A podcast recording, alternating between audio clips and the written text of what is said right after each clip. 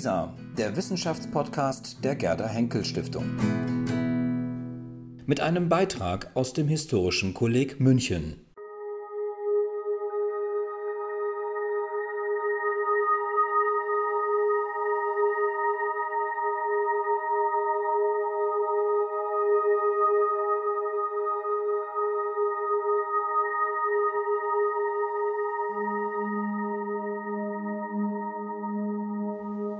Und Herren, es ist mir eine sehr, sehr große Freude und sehr große Ehre, Ihnen heute Abend mein Projekt hier vorstellen zu dürfen. Ich danke Ihnen für Ihr zahlreiches Erscheinen ähm, und äh, ich danke natürlich Marc Frei für diese ganz hervorragende, sehr, sehr freundliche Einführung, die ich jetzt wahrscheinlich nur wieder enttäuschen kann.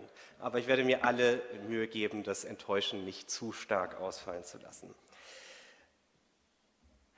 Nicht zuletzt oder ganz an allerersten Ort möchte ich natürlich danken dem historischen Kolleg für die Gelegenheit, hier arbeiten zu können, diese ganz fantastischen Möglichkeiten hier zu nutzen, diese Freiräume, die sich hier bieten, um ein Projekt hier zu Ende zu führen und sozusagen einen letzten Schliff an dieses Projekt anzulegen, was in Basel ähm, lange ähm, entstanden ist ähm, und jetzt eben noch einmal quasi genau unter die Lupe genommen wird, ähm, bevor es dann wirklich abgeschlossen wird und zur Publikation fertig wird. Damit aber in medias res. Meine Damen und Herren, die Tiere, die uns hier so nett ihr, leider nur ihr Hinterteil zuwenden, sind Tahirova-Schafe. Dieses Foto ist schon etwas älter. Es stammt aus den späten 1960er Jahren, aber die Tiere, wahrscheinlich nicht dieselben, aber doch eben die gleichen, sind auch heute noch wohlauf und erfreuen sich einer großen Beliebtheit unter türkischen Bauern und Züchtern. Sie vertragen die kälteren Winter und auch die Seeluft von Thrakien und der ägäischen Hügellandschaft gut und sind widerstandsfähig gegen Krankheiten. Gleichzeitig lassen sie sich halbwegs einfach nachzüchten und geben einen hohen Ertrag an Wolle und Milch. Meine Damen und Herren, keine Angst, ich will Ihnen heute Abend keine Schafe andrehen. Ich möchte auf etwas anderes hinaus. Das Tahirova-Schaf ist nämlich gar nicht so türkisch, wie sein Name vermuten lässt. 25 Prozent seines Erbgutes kommen tatsächlich vom thrakischen Kivajik-Schaf. 75 Prozent aber gehen auf das ostfriesische Milchschaf zurück. Ich möchte heute Abend versuchen, Ihnen zu verdeutlichen, dass die Geschichte, die zu dieser Züchtung geführt hat, uns einiges über die europäische Geschichte verraten kann, über die Schlüsselrolle von Modernisierungs- und von Expertenwissen in unserer Wahrnehmung von Europas Grenzen und, und, und auch darüber, welche Rolle die Landwirtschaft in der diskursiven Konstruktion der Moderne gespielt hat. Das hat viel damit zu tun, warum ich mich mit der Frage der ländlichen Entwicklung in der Türkei beschäftige. Die Zeitgeschichte arbeitet seit längerem die Geschichte der Modernisierungstheorien im Nachkrieg auf. Hat, darauf hat Marc Frey gerade hingewiesen. Und insbesondere die Wissensgeschichte der letzten Jahre hat dieser Frage neue Impulse gegeben. Sie werden nachher sehen, dass das auch meine Analyse nicht unwesentlich prägt. Dennoch bleibt bei dieser Perspektive auf die Entwicklungspolitik als kalte Kriegsgeschichte äh, doch einiges unterkomplex. Denn es ist eine Geschichte, die wir gewohnt sind, anhand von relativ eindeutigen Polen zu erzählen.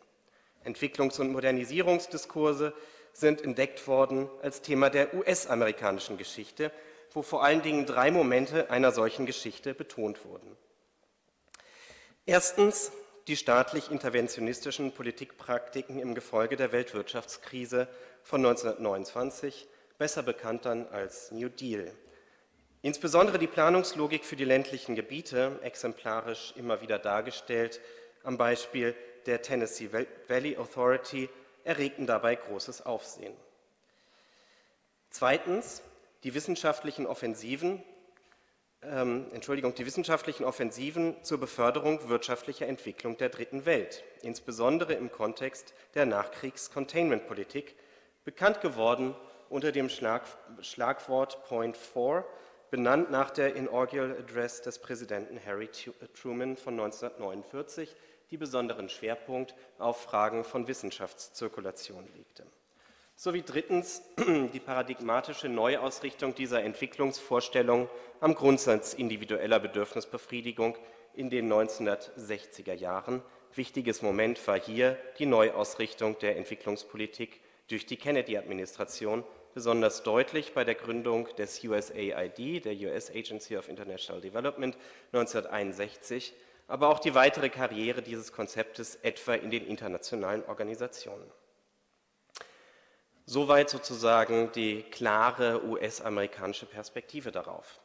Historikerinnen und Historiker der letzten Jahrzehnte ergänzten diese Geschichte um die kolonialen Aspekte, die nicht nur den Zusammenhang von Entwicklungspolitiken und Dekolonisierung hervorhoben, sondern auch die Modernisierungspolitiken der europäischen Kolonialmächte als eigenständiges Element stark machten. Doch was für ein größeres Bild ergibt sich nun hieraus? Eine Geschichte der Modernisierung, die sich letztlich um die Pole einer erweiterten Nationalgeschichte herumrankt. Der politische Primat der US-Außenpolitik wird festgeschrieben und zeitlich ausgedehnt. Die Nachwehen der europäischen Kolonialexpansion werden ergänzt. Die deutsche Rolle, wie auch die anderer europäischer Nationen, beschränkt sich in diesen Narrativen häufig darauf, diese Entwicklung nachzuholen und sich an die Paradigmen internationaler Politik anzuschließen. Nun muss ja so eine hierarchische Geschichte gar nicht immer falsch sein und sie entspricht teilweise den Amerikanisierungsthesen, die die deutsche Zeitgeschichte immer wieder untersucht. Dieses Narrativ ist ja auch durchaus überzeugend. Die Modernisierungstheorie und die daraus hervorgehenden Entwicklungspolitiken waren ein Feld, das in der Nachkriegszeit stark von den USA dominiert wurde. Doch obgleich nicht unzutreffend, hat ein solches Bild doch gewaltige Lücken.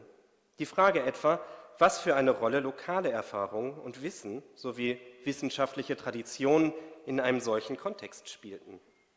Wie schrieb sich ein solches Wissen ein in die Modernisierungstraditionen und Politiken, die sich unabhängig von der starren Form der Entwicklungspolitik des Kalten Krieges in anderen Ländern längst gebildet hatten?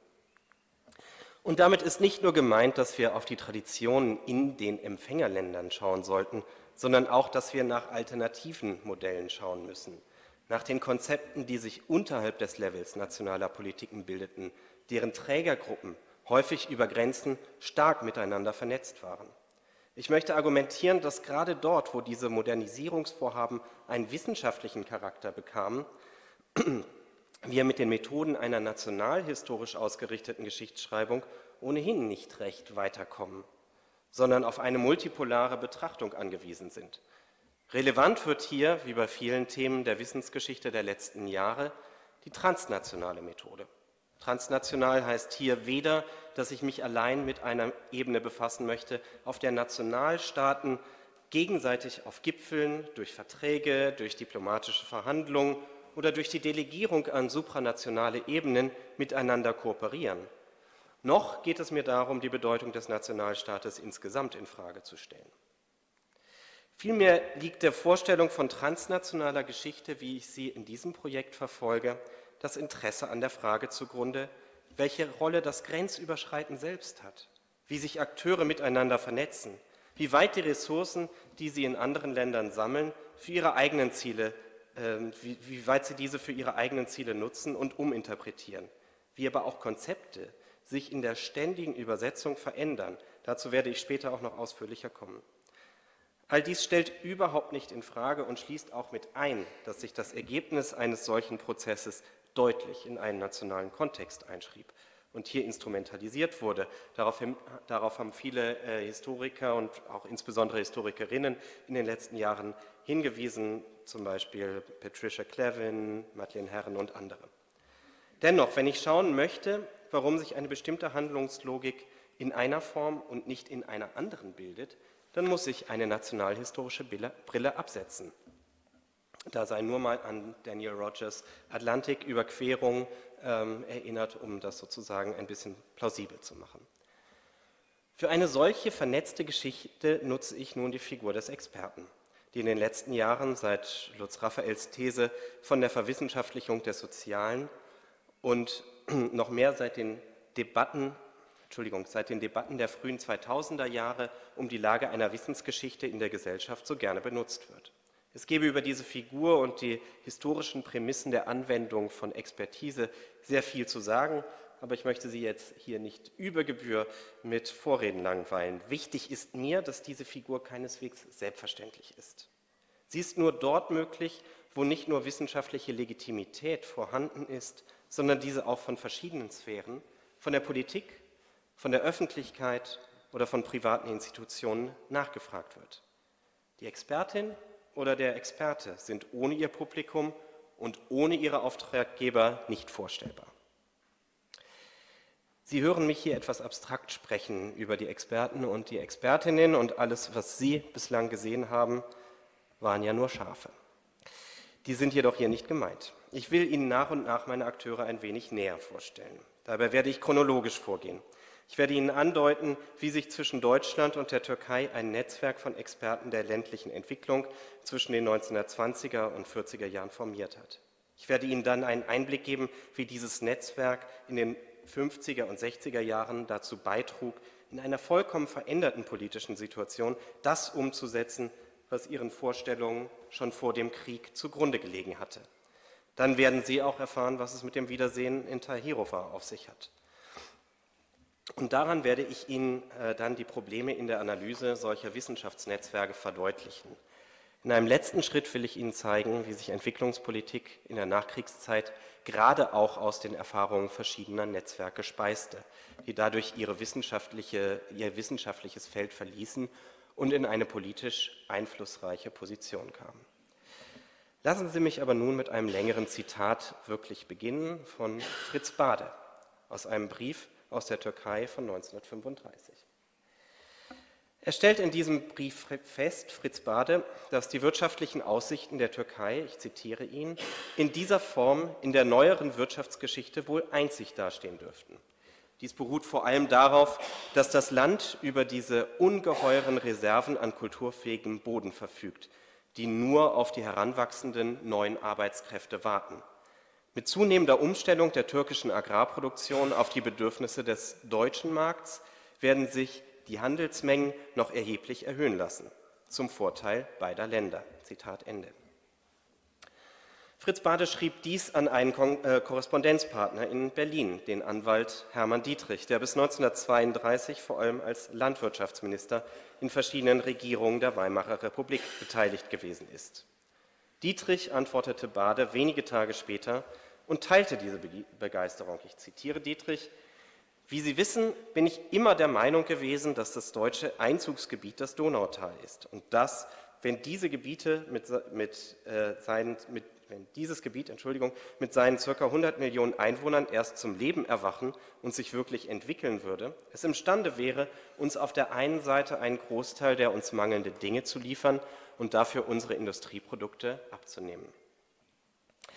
Aus den Informationen, die Bade Dietrich gegeben hatte, schloss dieser, dass das Bild, das er, Hermann Dietrich, bis hierhin gehabt hatte, lange nicht vollständig war und, ich setze das Zitat fort, dass die Türkei eigentlich die Fortsetzung des erwähnten Gebiets sein und in unsere Überlegung und Berechnung einbezogen werden müsse. Zitat Ende. Das Bild, das Dietrich und auch Bade hier evozieren, ist ein nicht ganz unbekanntes in der deutschen Geschichtsschreibung. Es ist der Ressourcen- und Reserveraum in Südosteuropa, der später von der nationalsozialistischen Ideologie häufig bemüht werden sollte, der aber in der Weimarer Republik noch parteiübergreifend und gerade auch in privaten Wirtschaftsverbänden eine sehr beliebte Zukunftsvision für eine deutsche Wirtschaftspolitik darstellte. Wir finden solche Äußerungen gerade in Bezug auf Südosteuropa seit dem frühen 20. Jahrhundert zuhauf. Hier haben wir zum Beispiel eine Karte, in der das symbolisiert wird von 1930. Äh, Sie sehen sozusagen schon die Ausrichtung zukünftiger Pläne Richtung, äh, Richtung Südosten hier als äh, Exportmarkt für deutsche Waren, aber indirekt zumindest, aber auch direkt als Reserveraum für die deutsche Landwirtschaft bzw. für die deutsche Ernährungswirtschaft. Die Tradition, in Südosteuropa einen Ressourcen- und Möglichkeitsraum für Deutschland zu sehen, waren stark gerade auch in Bezug auf die Autarkieentwürfe, die eben schon lange vor dem Nationalsozialismus bestanden. In Bezug auf die Türkei ist das nicht ganz so bekannt, obwohl wir dank der Arbeiten von Malte Fuhrmann und den zahlreichen Arbeiten äh, zur Bagdadbahn einiges über die semikoloniale Stellung wissen, die viele deutsche Elitenkreise für das Osmanische Reich vorsahen. Fritz Bade, der, der hier diese Gedanken formulierte, war dabei nur ein Vertreter unter vielen. Wer war aber nun dieser Fritz Bade? Fritz Bade war ein zutiefst unpolitischer Mensch. Das ist eine gewagte Aussage über jemanden, der in der Weimarer Republik in exponierter Position in der Wirtschaftspolitik tätig war. Er war Direktor des Berliner Instituts für Wirtschaftspolitik, der deswegen 1935 in die Türkei fliehen musste und der kurz nach seiner Rückkehr aus dem Exil in der jungen Bundesrepublik als SPD-Abgeordneter in den Bundestag einzog. Dennoch, Bade fühlte sich immer wieder wohl, wenn er aus den Höhen von Wissenschaft und Politik zu praktischen Tätigkeiten zurückfand. Als er nach Hitlers Machtergreifung das erste Jahr in einer, inneren in einer Art inneren Immigration auf einer Havelinsel bei Brandenburg einen eigenen landwirtschaftlichen Betrieb führte, berichtete er trotz aller Widrigkeiten mit Genugtuung von den Freuden praktischer Arbeit. Als er etwa zehn Jahre später in der Türkei nach dem kurzzeitigen türkischen Kriegseintritt auf Seiten der Alliierten in ein Internierungslager in Kırşehir eingewiesen wurde, half er mit großer Freude dabei, die heißen Quellen der Stadt neu zu fassen, heute würde man sagen, ein Wellnessparadies zu schaffen. Nach dem Krieg sollte er hierfür auch die Ehrenbürgerschaft der Stadt bekommen. Diese Lust am Praktischen spiegelte eine viel tiefergehende Weltsicht von Bader wider. Für ihn gab es unterschiedliche Sphären im Leben. Das Politische, in dem man sich zum Wohle der Gesellschaft engagieren müsste, und das wirtschaftlich-technische, davon vollständig losgelöst, indem es rationale, vernünftige Strukturen aufzubauen galt, die mit Politik und Ideologie nicht viel zu tun hatten. Der deutsche Wirtschaftsraum, der nach Südosten ausgeweitet werden sollte, war so eine Notwendigkeit, die mit Imperialismus für ihn nichts zu tun hatte. Immer wieder war er überrascht und sogar betroffen, wenn Menschen politische Probleme dort sahen, wo er eigentlich nur vernünftige Lösungen sah. Da gibt es einen ganz erhellenden Schriftwechsel mit Ernst Reuter darüber, aber da fehlt mir jetzt die Zeit, darauf einzugehen. Mit diesem technokratischen Denken war er 1925 auch zum Direktor der Forschungsstelle Wirtschaftspolitik in Berlin geworden, mit gerade 32 Jahren. An der Forschungsstelle lernte er gegen Ende der 20er Jahre zwei Personen kennen, die weiterhin in seiner Karriere wichtig werden sollten. Der eine war Şevket Rashid Hatipoglu, der nach Berlin kam bevor er zum Promovieren nach Leipzig zu Friedrich Falke ging, welcher wiederum entscheidenden Anteil an der Gründung der Landwirtschaftshochschule von Ankara hatte. Seine Studien, also Hatipolus äh, Studien, sollten dazu beitragen, den Teeanbau in der Türkei zu etablieren. Etwas später, Anfang der 1940er Jahre, sollte er nochmal zum Landwirtschaftsminister der Türkei werden und nach dem Militärputsch von 1960 noch einmal Erziehungsminister. Der andere war der junge Doktorand Hans Wilbrand, der wie Bade zur Frage der Kooperativwirtschaft in Ostdeutschland arbeitete. Wilbrand war der Erste, der durch den Kontakt zu Hatip-Olu nach 1933 in die Türkei migrierte oder anders einen Auftrag zur Beratung des türkischen Landwirtschaftsministeriums annahm. Er holte ein Jahr später Bade mit einer ähnlichen Mission nach Ankara. Hatip-Olu war fertig promoviert zu diesem Zeitpunkt Dozent an der bereits erwähnten Landwirtschaftshochschule in Ankara und hatte durch seine Tätigkeit für die Regierung einigen Einfluss erlangt. Ein anderer deutscher Wissenschaftler war bereits seit den späten 1920er Jahren an der Landwirtschaftshochschule tätig, Friedrich Christiansen Weniger, der zu Falkes Zeiten der zu Falkes Zeiten mit einer Mission des deutschen Beraters Gustav Oldenburg, den, den, er im Übrigen nicht leiden konnte, genauso wie Falke, aber das gehört jetzt nicht hierher, 1927 in die Türkei kam, um dort im Bereich der Pflanzenzucht zu arbeiten.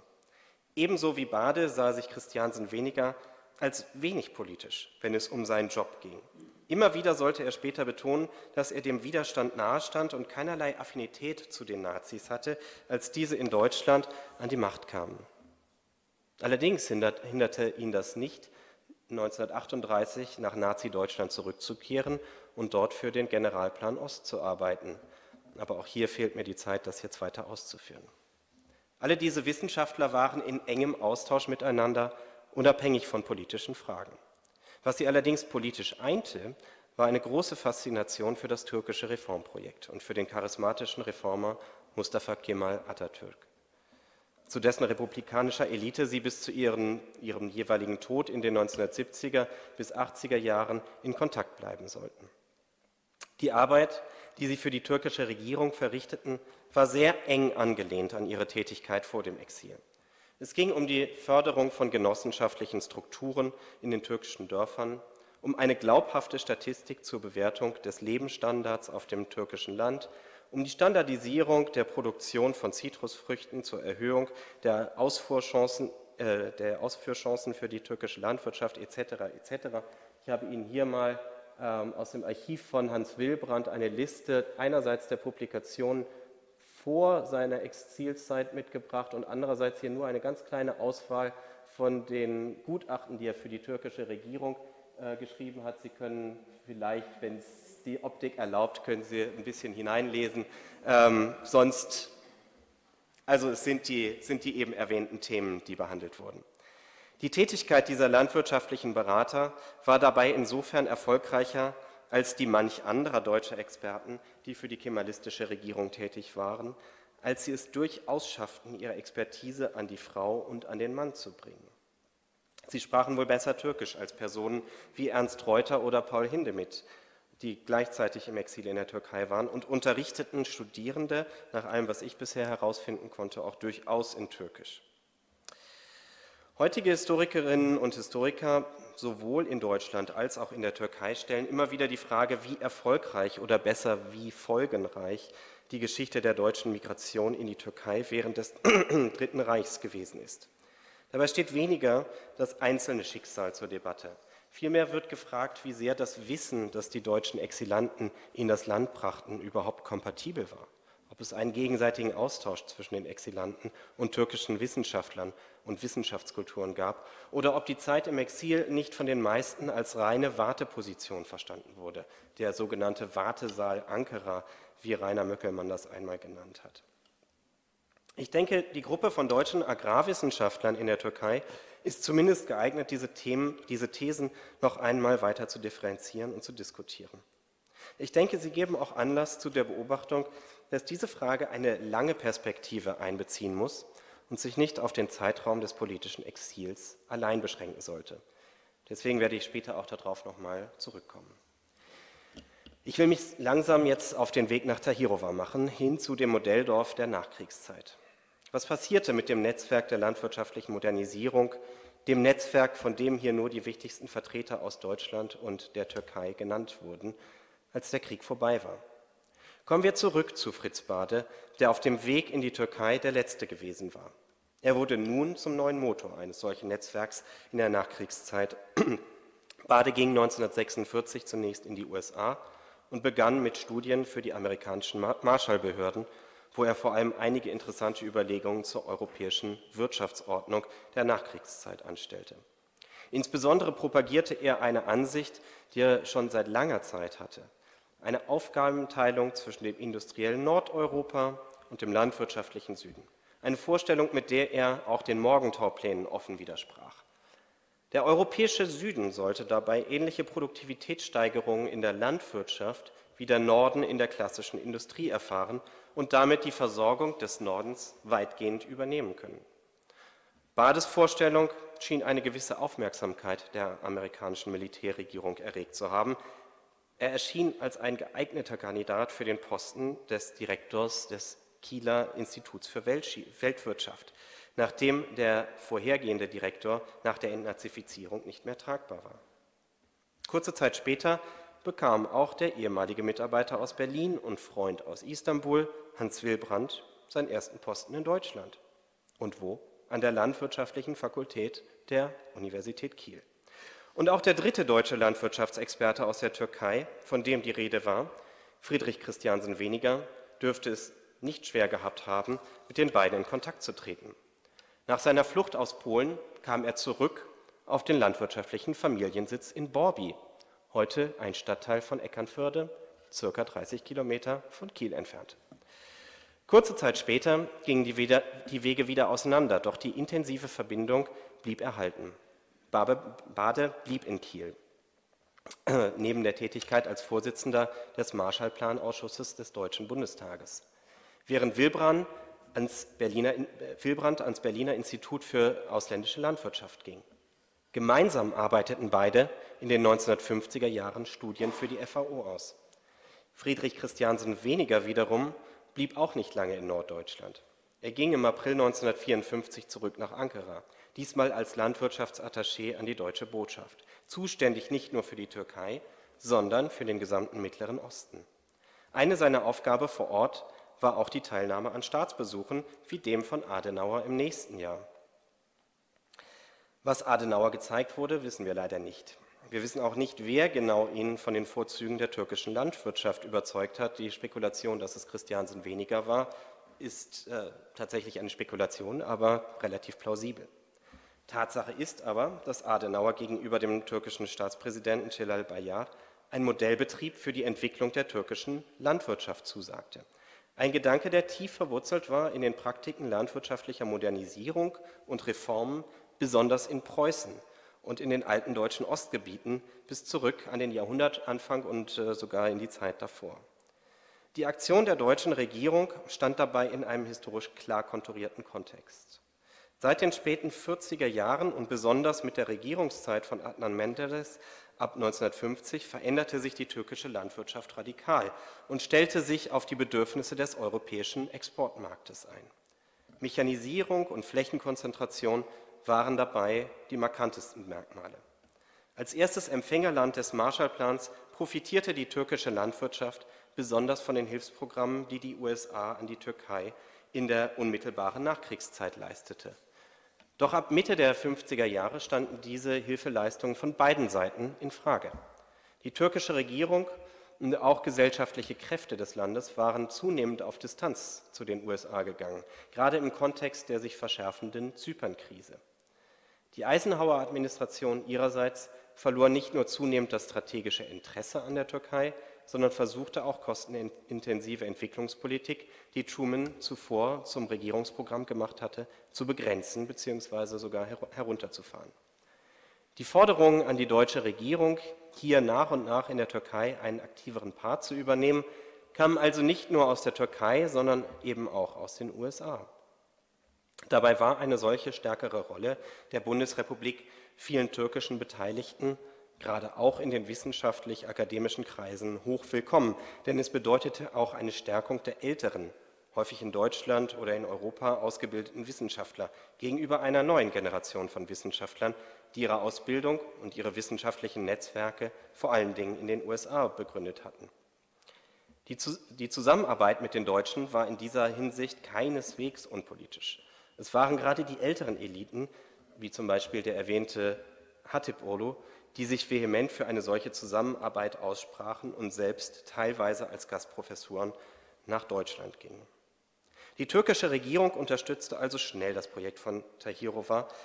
Ab 1957 gab sie das Land und Botschaftsrat Christiansen weniger kümmerte sich um den Aufbau des Gutes. Auf seine Initiative wurden Bade und Wilbrand zu den Vorsitzenden des Aufsichtsrates des neuen Mustergutes, das 1957 seine Arbeit eben aufnahm. Dieses Netzwerk hatte sich mehr als 20 Jahre nach der Zeit in der Türkei wieder vor Ort getroffen und den Gedanken einer Modernisierung der türkischen Landwirtschaft wiederbelebt, wenn auch nun mit anderen Werkzeugen.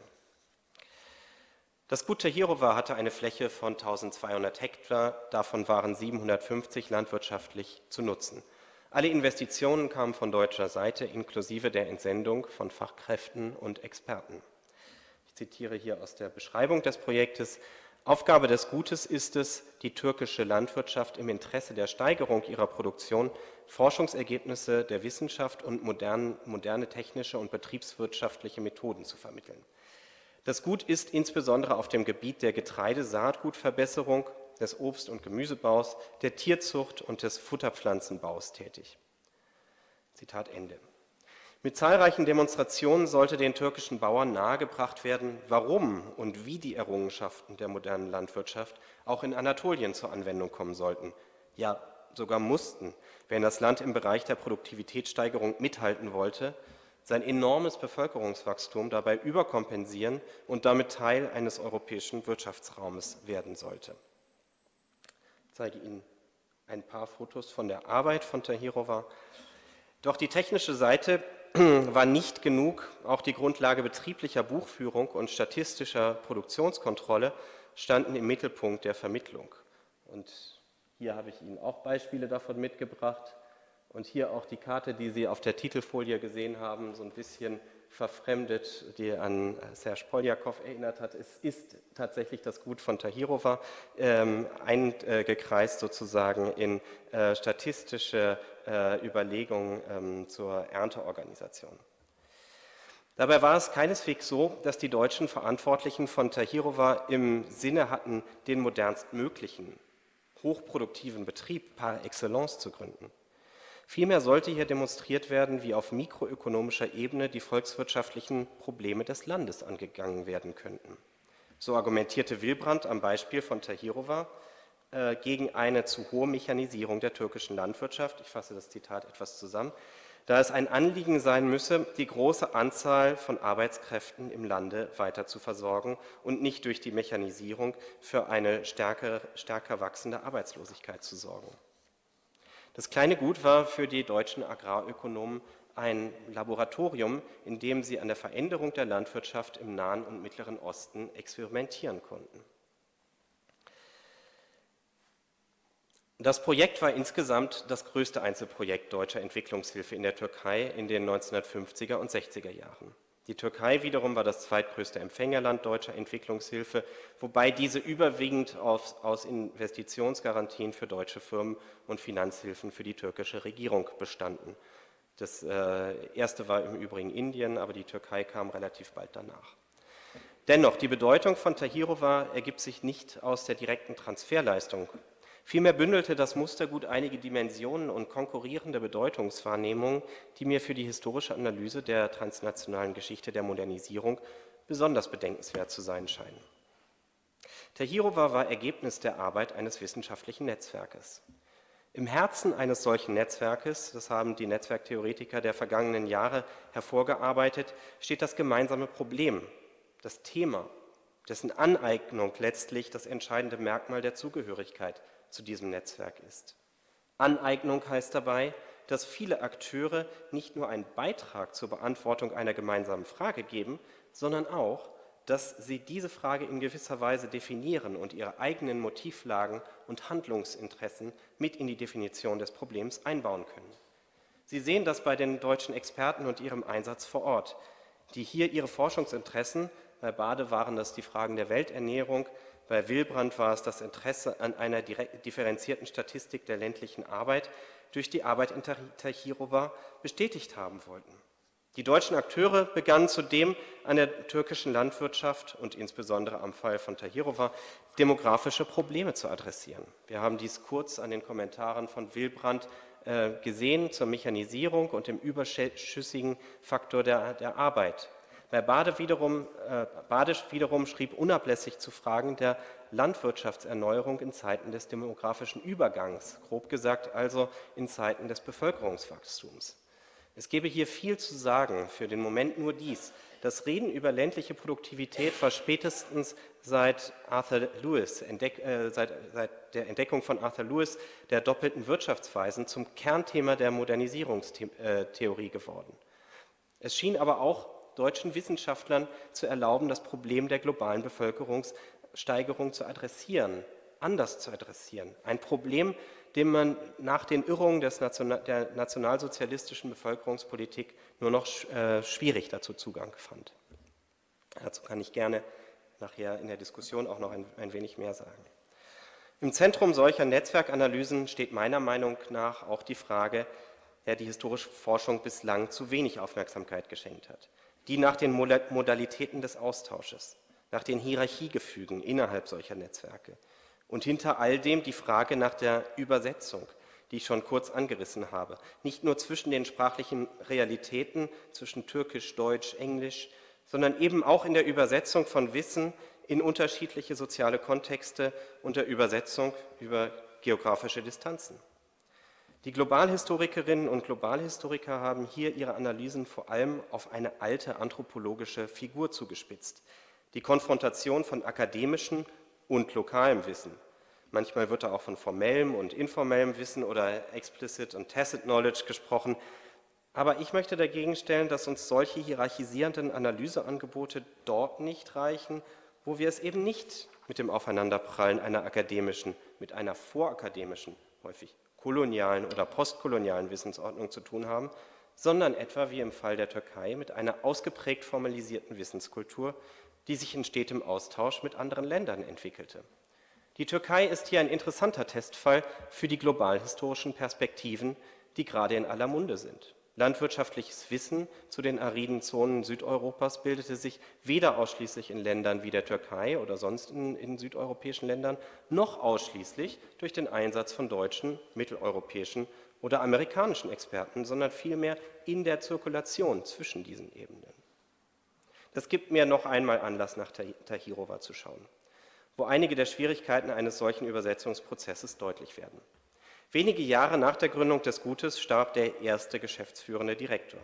Der Nachfolger, ein deutscher Landwirt, Landwirt mit dem klingenden Namen Gerd von Buddenbrock aus Westpreußen, wurde von den Türken wenig anerkannt. Seine Kommunikationsart sei arrogant und gleichzeitig zu weich. Wichtiger war allerdings noch, dass Buddenbrock versuchte, die Vorgaben der Produktivitätssteigerung in kurzer Zeit umzusetzen. Höhere Produktivität konnte nur heißen enormer Leistungsdruck auf die Belegschaft. Die Konsequenz lag auf der Hand. 1965 begannen 85 Landarbeiter des Mustergutes koordiniert durch lokale Gewerkschaften einen Streik gegen die deutschen Entwicklungshelfer. Buddenbrooks Equipe konnte hier den sozialen Realitäten des eigenen Musterguts nicht gerecht werden. Er hatte fast ausschließlich auf deutsche Experten gesetzt, die zum großen Teil nicht einmal Landwirtschaftsexperten waren, sondern vielmehr aus dem Bereich des Maschinenbaus kamen. Türkisch sprachen sie nicht. Stattdessen entsprachen die deutschen Experten eher einem Profil, für das Bade bereits 1950 bei den Marschallbehörden geworben hatte. Er argumentierte, dass gerade die heimatlos gewordene Gruppe ostelbischer Landbesitzer die besten Voraussetzungen hätten, um große, hochprofitable Betriebe in Entwicklungsländern im deutschen Interesse aufzubauen. Und tatsächlich, Buddenbrook kam aus Westpreußen. Die Türken aber verstanden Modernisierung anders als die deutschen Experten und waren damit keineswegs weniger erfolgreich. Statt den Ratschlägen der deutschen Demonstratoren zu folgen, begannen sie Reis statt Weizen anzubauen und hatten hierdurch einen weitaus höheren wirtschaftlichen Erfolg als die deutschen Manager. Trotz der Reformen, die angestoßen wurden, gerade in der deutschen Öffentlichkeit begann sich eine kritische Diskussion zu entwickeln. Die Kritik kulminierte in einem Interview, das der neue Entwicklungshilfeminister Hans-Jürgen Wischnewski 1967 dem Spiegel gab und in dem er zu Tahirova anmerkte, ich nehme nur einen kleinen Ausschnitt daraus, dieses Mustergut ist nicht der Idealfall, um große Bevölkerungskreise mit intensiver Landwirtschaft vertraut zu machen, weil der weitaus größte Teil Kleinbauern sind. Was soll ein Kleinbauer an einem sehr vorbildlichen großen Mustergut lernen? Nichts. Wir haben heute neue, andere Methoden. Zitat Ende. Wilbrand, der immer noch Vorsitzender des Aufsichtsrats von Tahirova war, zog dagegen andere Schlüsse. Im gleichen Jahr beauftragte er einen Autor mit einer theoretischen Abhandlung für die äh, von ihm geleitete Zeitschrift für ausländische Landwirtschaft. Das Thema sollte sein die Theorie der Übertragung von Wissen durch Demonstration. Also eine theoretische Auseinandersetzung mit einem Problem, an dem er seit seinem Aufenthalt in der Türkei herumgedoktert hatte. Wenn man aus einer solchen kleinen Fallstudie einen gewissen historischen Sinn herauslesen will, dann ist noch eine andere Dimension entscheidend, die den Modellbetrieb von Tahirova mit einer größeren Geschichte der europäischen Modernisierung verband. Es waren nicht die direkten Folgen, die hier im Vordergrund standen, sondern die indirekten. Und auch nicht die Dörfler waren diejenigen, denen das Projekt zugute kam, sondern die wissenschaftlichen Netzwerke selbst. Da wären zum einen die wiederbegründeten Universitätspartnerschaften, die nun in den 1960er und 1970er Jahren durch diesen Kontakt wieder auflebten. Eine ganze Reihe von Agrarwissenschaftlern kam von der Türkei nach Deutschland, nicht selten vor dem Hintergrund politischer Schwierigkeiten. Eine ebenfalls hohe Anzahl Deutscher ging in die Türkei. Aber auch innerhalb Deutschlands gab es eine Erfolgsgeschichte dieser Form, Landwirtschaft zum Thema der Modernisierungspolitik zu machen. Am Ende ihrer Karriere gründete Bade gründeten Bade und Wilbrand ein neues Institut, das Institut für die wirtschaftlichen Fragen der Entwicklungsländer in Bonn.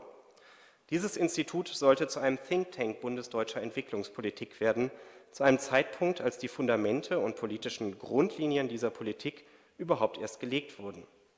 Jetzt habe ich noch einen Anschlag auf Ihre Augen vor. Ähm, das geht leider nicht besser zu reproduzieren. Das ist eine Liste der Studien, die ähm, äh, produziert wurden in diesem, ähm, in diesem Institut. Und das, was ich Ihnen nur zeigen möchte, vielleicht können Sie es ja trotzdem erkennen, ist, wenn Sie hier die, die äh, Geografie durchgehen, äh, die Orte, zu denen gearbeitet wurde, dann finden Sie lange Zeit, dass es ausschließlich sozusagen im Mittelmeer und in Südeuropa beheimatet ist und erst dann, wenn man diese Liste dann weiter fortsetzen würde, äh, tatsächlich sich äh, auf Afrika, auf Indien und sozusagen das, was man heute als klassische Entwicklungsländer richtet, ähm, dass sich das erst dann sozusagen entwickelt hat. Als zweites, was man daraus äh, sehr gut ablesen könnte, wenn man die Thematiken ähm, sich ansieht, ähm, ist, dass sozusagen Landwirtschaft zum großen Thema wurde, dieser, ähm, dieser Entwicklungshilfeagenda, die ähm, in den frühen 60er Jahren äh, gesetzt wurde. Nur in Tahirova selbst blieb letztlich wenig. Nach den heftigen Kritiken an dem Gut und seiner Arbeitsweise hatten sich die Deutschen bemüht, ihre Aktivitäten weiterzufassen und sich, äh, aus, und sich aus Fortbildungskurse und sich auf Fortbildungskurse zumindest in der engeren ähm, Umgebung des Gutes zu spezialisieren. Doch die Reaktion seitens der türkischen Bauern blieb verhalten. Zumindest einen Erfolgsmoment hatte das Projekt allerdings. Nach dem Ausbruch der Maul- und Klauenseuche in den Schafspopulationen der Region hatte der letzte Direktor des Gutes, der aus Ostfriesland stammende Karl Thies, die Idee, die Resistenz der Tiere der Region zu verbessern und brachte das Erbgut des friesischen Milchschafes mit in die Türkei. Zumindest dieses Tahirover Schaf hielt nun die Stellung der deutschen Experten, nachdem das Muster, Mustergut nach dem Auslaufen des Vertrages mit dem türkischen Staat 1977 geschlossen worden und die Aufmerksamkeit deutscher Entwicklungsexperten sich zukünftig in andere Teile der Welt richtete. Und damit komme ich zu einem kurzen Schluss. Ich hoffe, ich habe Ihnen zeigen können, dass die Geschichte von Tahirova einige Dimensionen zusammenführt, die ich versuche in meinem Projekt besonders zu betonen. Zum Ersten, gerade im Fall des Austausches zwischen Deutschland und der Türkei sowie in Bezug auf die Netzwerke europäischer Modernisierungspolitik bringt es kaum etwas, nur auf kurze Zeitabschnitte zu schauen. Diese sollten stattdessen immer in eine Longue Durée eingeordnet werden und hierdurch der Akzent auf die langfristigen Zielvorstellungen der Akteure gelenkt werden. Gerade im Feld der Geschichte von Entwicklung und Modernisierung, das in den letzten Jahren so aktiv ist, scheint mir das wichtig zu sein, denn hier wird zu häufig nur auf die Phase des Kalten Krieges geschaut und hierbei auch oft nur auf einzelne Jahrzehnte. Ich wollte Ihnen zweitens verdeutlichen, dass es sinnvoll ist, Modernisierungspolitiken nicht als ein abstraktes Objekt, nicht als ein Rezeptbuch zu verstehen, sondern jeweils regional zu differenzieren und dabei herauszuarbeiten, dass die Theorie sich im Dialog mit der Anwendung ähm, bildete, dass es Erfahrungen und Rückflüsse gab, die sich hieraus ergeben. Und zu guter Letzt, dass all dies nicht vorstellbar wäre ohne die Aktivitäten eines sozial eng miteinander verflochtenen Netzwerkes, das nicht nur die Form, sondern auch den Inhalt der entsprechenden Forschung bestimmt. Zum Dritten habe ich Ihnen an Tahirova gezeigt, ähm, dass, also, dass es ein Mustergut ist, wie es letztlich noch einige in der deutschen Entwicklungspolitik gab. Solche Güter waren dabei nicht einfach zu vervielfältigen. Vielmehr hatte der Ort und die mit ihm verbundenen Menschen einen entscheidenden Einfluss auf Form und Inhalt von Modernisierungspolitiken. Vielleicht wäre es eine Überinterpretation von der ganzen Geschichte, aber ich denke, wenn ich an, an diese Mustergüter denke, immer mal wieder an Homi Babas Figur des dritten Raumes, der als widersprüchlicher und ambivalenter Raum zu begreifen ist und eigentlich überhaupt gar kein realer Raum ist, sowie aber auch dieses Mustergut letztlich ein irrealer Raum geblieben ist, der nie so existierte, wie er gedacht war, stattdessen aber einen diskursiven Raum aufmachte, über den unterschiedliche Wissensordnungen miteinander in Kontakt treten konnten. Und damit bedanke ich mich für Ihre Aufmerksamkeit.